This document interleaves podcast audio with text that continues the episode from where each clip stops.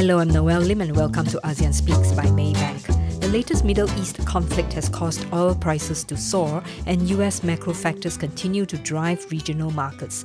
What should investors watch out for this week? Suhaimi Ilias, our group chief economist, speaks to our analysts across the region for their opinions. Good morning, everyone. Uh, let's start with the week that was. Um, US stock market was mixed last week with gains in S&P 500 and Nasdaq on outperformance of large cap growth stocks, mega cap IT and internet stocks, but loss in the Dow Jones. Key market moving data last week was the much awaited September US job market statistics released on Friday, which showed employers added 336,000 non-farm jobs, roughly double consensus estimate, plus uh, upward revisions totaling 119,000 for July and August numbers. Gains in payrolls were led by the hospitality, leisure, restaurants, educations, and healthcare segments as these industries rebuild their workforce after the pandemic and as services demand rises. Meanwhile, US jobless and labor force participation rates last month steady at 3.8% and 62.8% respectively. Wages increased 0.2% month on month, but eased on a year to year basis to 4.2%, the slowest since June 2021. But overall, job data was supportive of Fed's guidance of another 25 basis point rate hike this year.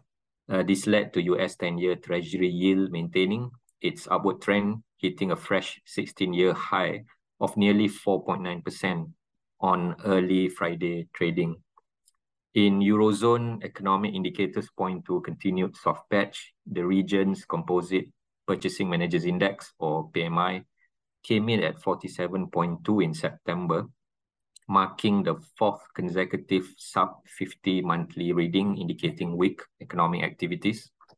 Uh, meanwhile, in Japan, the main headline last week was speculation that Ministry of Finance had intervened in the foreign exchange market to stem the yen slide, following the currency's near instant surge after it briefly breached 11-month low level of 150 against US dollar, which many market participants had anticipated to be the trigger level for authorities to step in. Financial markets in China were closed last week for the Mid-Autumn Festival and National Day holidays or the Golden Week holidays and will reopen today. Uh, domestic activity in China picked up significantly during the eight-day holiday. Approximately 395 million trips were taken via air and waterways in the first four days of the holiday, almost 76% above the prior year period. Ministry of Transport uh, box office sales reached 1.2 billion renminbi in the first three days ahead of sales reported a year earlier.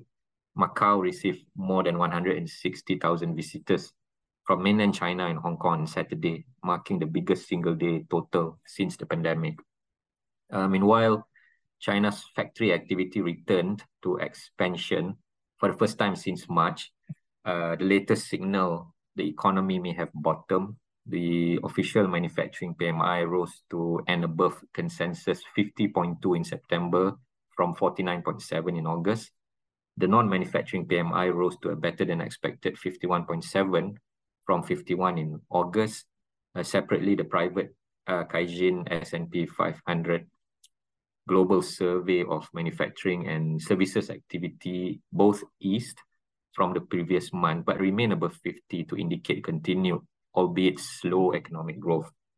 Um, China's crisis hit property sector also showed slight improvement in September. New home sales by the country's top 100 developers fell 29% year on year in September, easing from the 34% year on year drop in August. Uh, the easing in year on year decline came after Beijing rolled out a raft of stimulus measures targeting the property sector in August. A notable development over the weekend was another round of Israel-Palestine conflict on the eve of the 50th year anniversary of Israeli-Arab War in October 1973. Crude oil price futures uh, jumped around 4% or over $3 per barrel in reaction, reversing the $10 per barrel drop uh, last month. The key economic data to watch are the release of minutes of the FOMC meeting on 19 20 September on Wednesday, while on Thursday we will have US and China September CPI as well as China's external uh, trade data. Uh, this morning we'll hear from Erica and Brian on China, Singapore, and Vietnam macro, Huy and Anand on Vietnam and ASEAN equities, Jackie and Daphne on Philippines and consumers, as well as Andy on FX.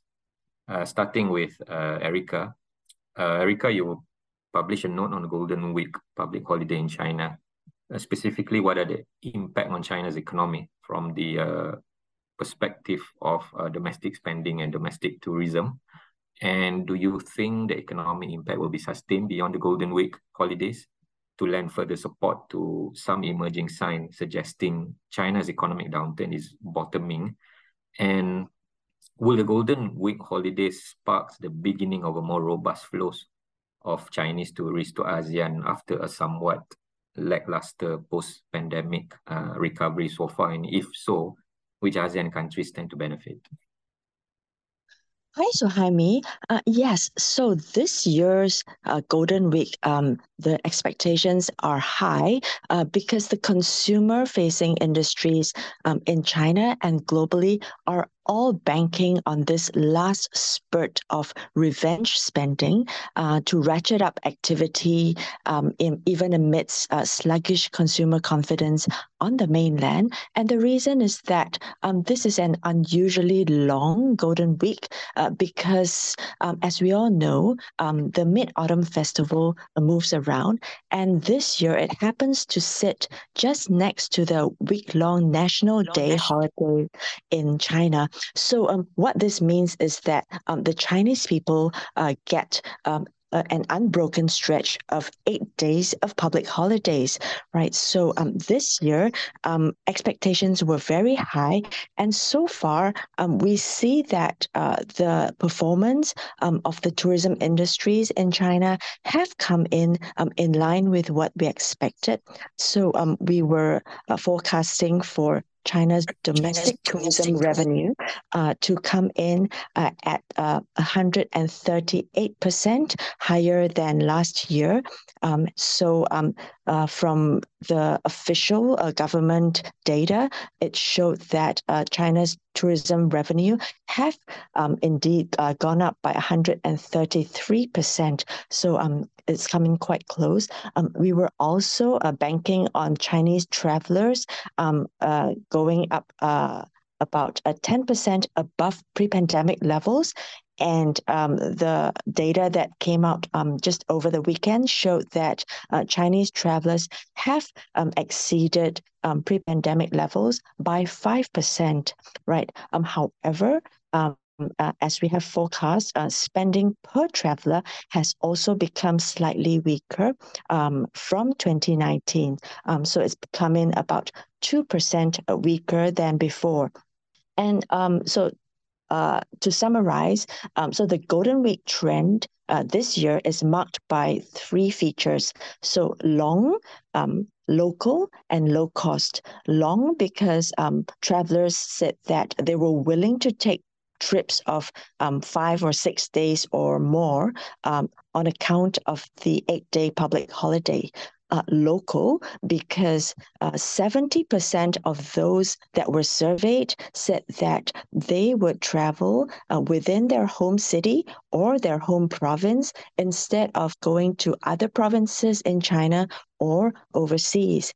And low cost um, because 41% of surveyed uh, Chinese uh, um, households said that they would actually spend uh, their holiday going uh, low budget. That means um, they would opt for low cost uh, dining and accommodation options.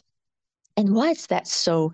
Um, so, so I mean, um, so this um, addresses the question of you know whether we will see consumer spending uh, continuing to go strong uh, after Golden Week. So, um, actually, consumer confidence still remains weak because you know income expectations have not gone up to pre-pandemic levels since China's reopening, and uh, therefore the consumer willingness to spend um, is still quite low low. So uh, going forward, um, what does this mean for um, ASEAN's tourism markets? So uh, happily, um, we note that um, during Golden Week, uh, actually some markets in Southeast Asia have been doing very well. So um, according to um, air ticket bookings uh, out of China, we note that bookings headed to Malaysia have already exceeded pre-pandemic levels by 10%. Uh, whereas those to Singapore are just uh, 11% below 2019 levels. Um, so this is very healthy indeed. Um, but we also note that um, for Thailand, things are still quite uh, weak. So since the reopening, mainland tourists to Thailand have been slow to return, um, and ostensibly because um, there were some lingering perceptions about safety.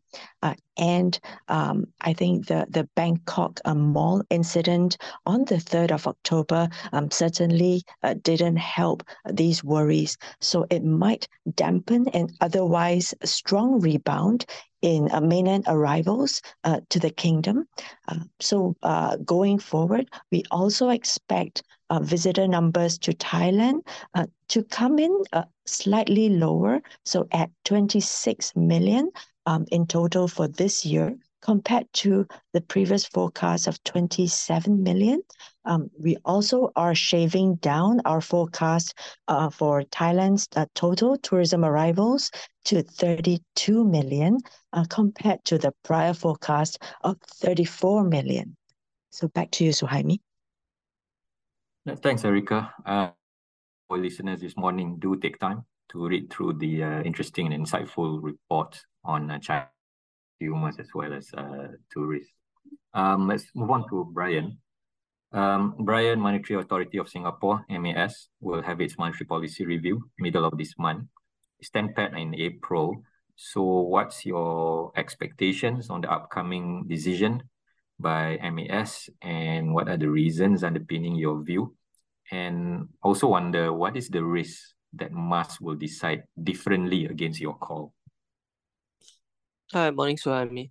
So we are expecting uh, MAS um, to maintain the prevailing rate of its uh, NEER appreciation at the uh, mid-October meeting.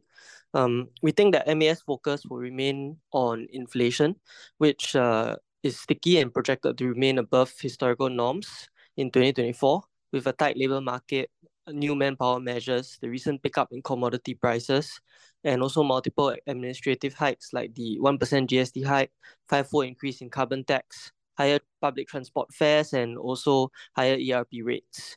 Um, MAS has signaled that it is not switching from inflation fighting mode to growth supporting mode. Um, should downside risks to the economy materialize, uh, the government is able to do the heavy lifting to support growth.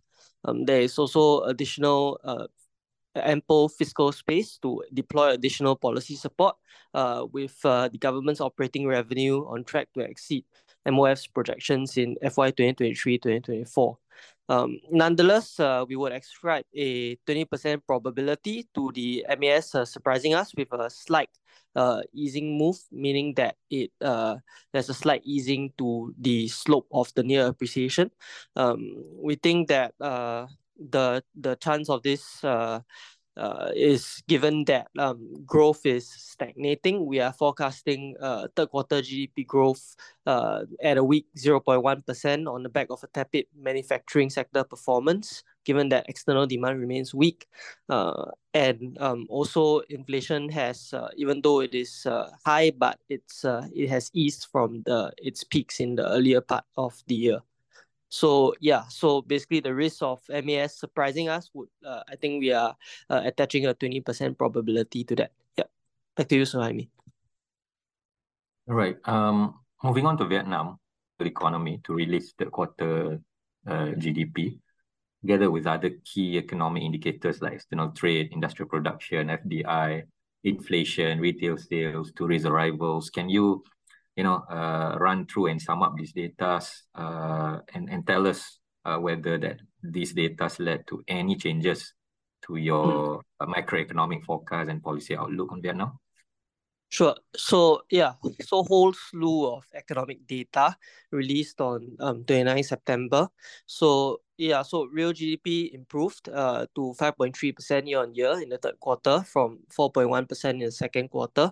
And this was mainly fueled by a brighter manufacturing sector. I think that manufacturing growth uh, improving to 5.6% from 0.6% in the second quarter.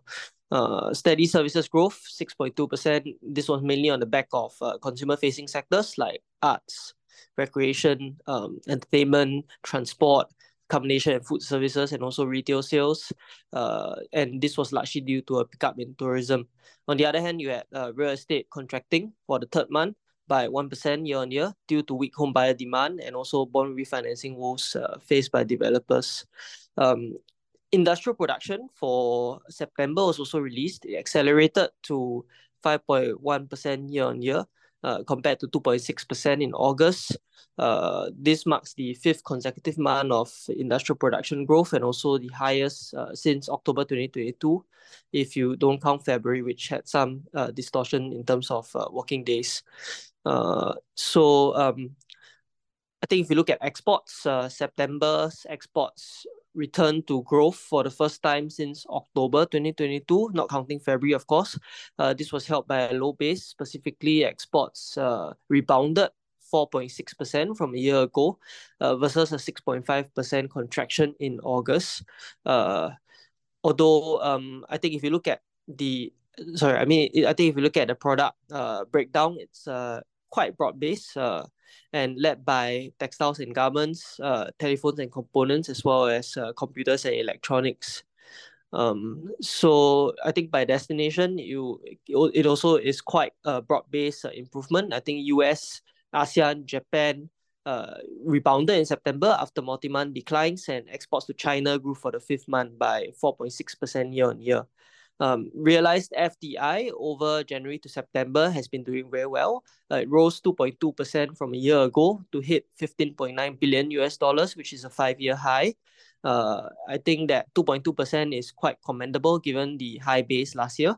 Uh, if you look at pledges, so FDI registrations uh, actually surged by nearly 8% year on year over the first nine months.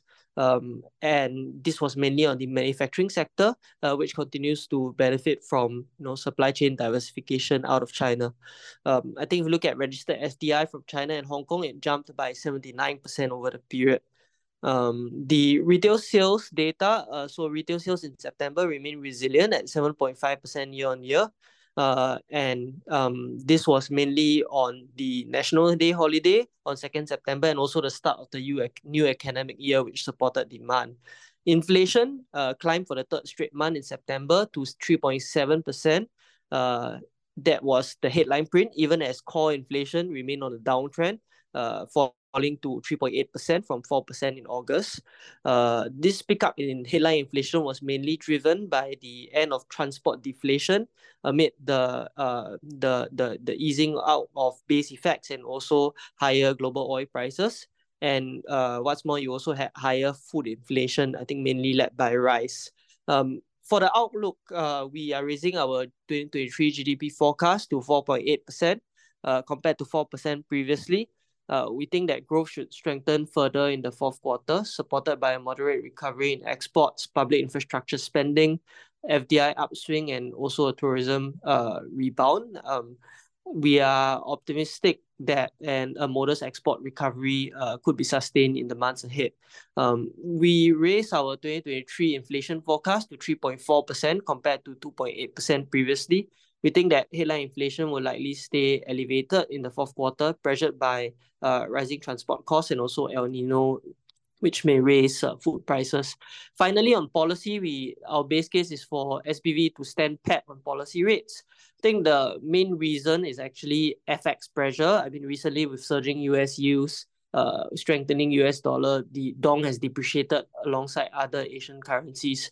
Uh, and so the FX pressure, we think, will constrain the central bank from cutting further. Actually, it's already cut by 150 basis points year to date.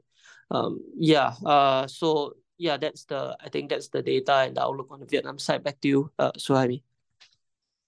Thanks, Brian. Um, staying on Vietnam uh, with Hugh and I now, um, given Vietnam's macroeconomic and policy updates by Brian, uh, what is your take on Vietnam's market outlook and strategy for investors? In particular, what do you see as the key investment themes for Vietnam's equity? And thus, what are your preferred sectors and, and stock selections?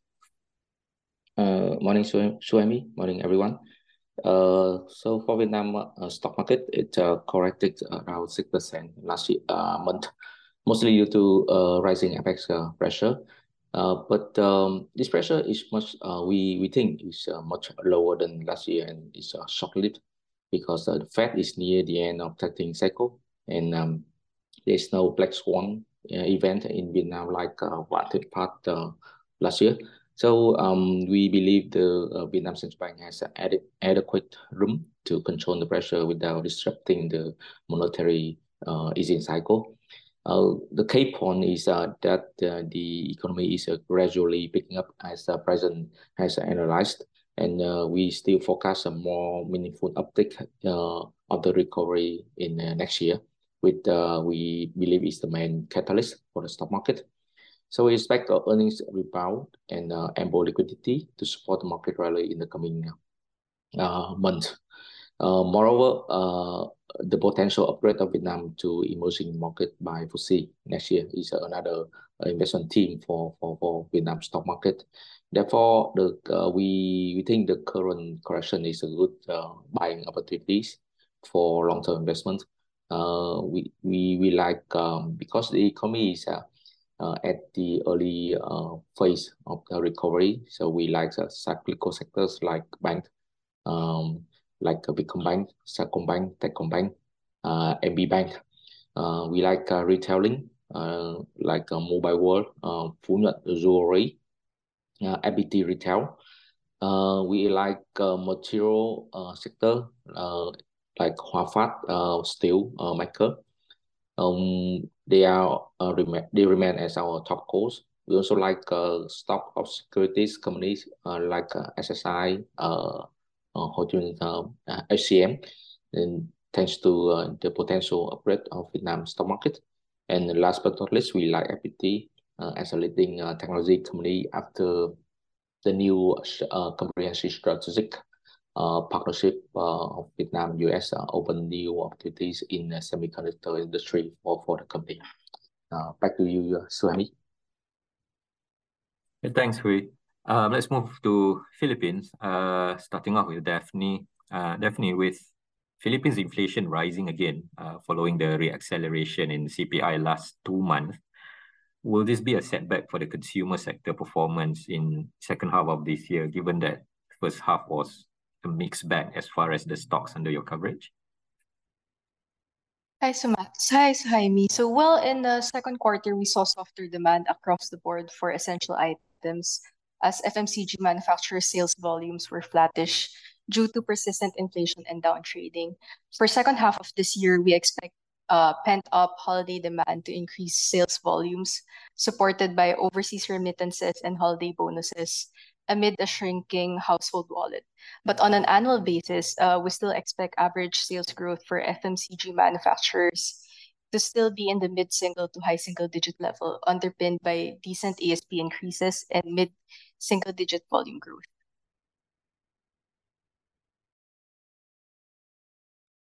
Uh, thanks, Ashmi. Let's quickly move to Philippines Conglos. Uh, Jackie, your note on Philippines Conglo touch on the recent uptrend in crude oil price, uh, given the macro impact, especially on inflation and FX and spillover to earnings. What is the earnings impact on Philippines Conglos? Also, among the Conglos in your coverage, who are the most vulnerable and who are the most resilient?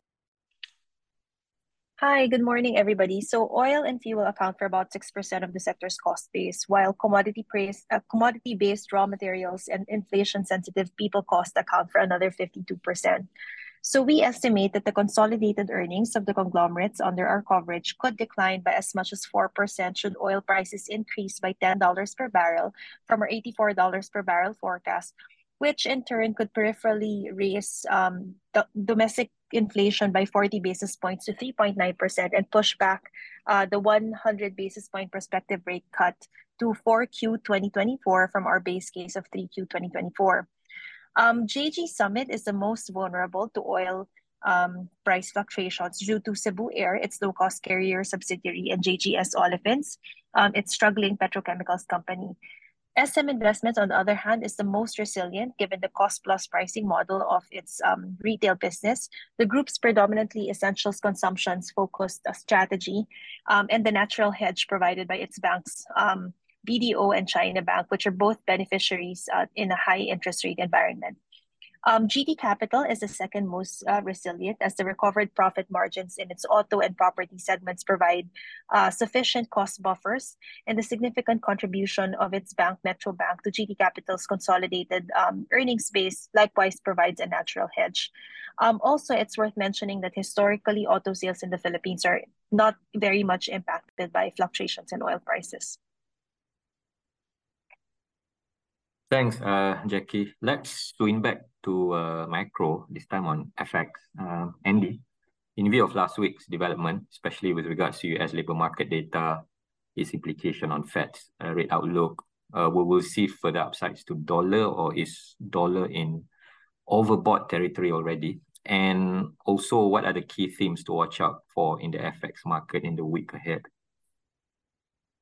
Morning, uh, Suhaimi. Yeah, indeed. Uh, I, I think there are a few things that uh, developed over the weekend, which also sort of um, strengthened the dollar a bit. But essentially, the NFP uh, payroll numbers, which came out much stronger at 336,000 uh, uh, instead of um, consensus, which I was expecting about 50 to 200, uh, definitely helped support the dollar. generally, our view is this. I think unless it becomes, until it becomes clear somewhat that the stronger US growth employment data will uh, not start to sort of undermine uh, ongoing disinflation numbers, we think it's going to be difficult for US dollar to weaken much. I think going ahead, I think the, the main thing is economic fundamentals and the, the, the starting point, we suspect that um, this uh, high for longer sort of environment uh, will continue to support the dollar. Uh, there are a few other things that, uh, that have emerged. The geopolitical situation also adds that element of the um, safe haven sort of element for the dollar to be supported uh, if uh, the situation of the Middle East prolongs, especially if the oil price uh, starts picking up again, and I think inflation concerns starts uh, picking up again.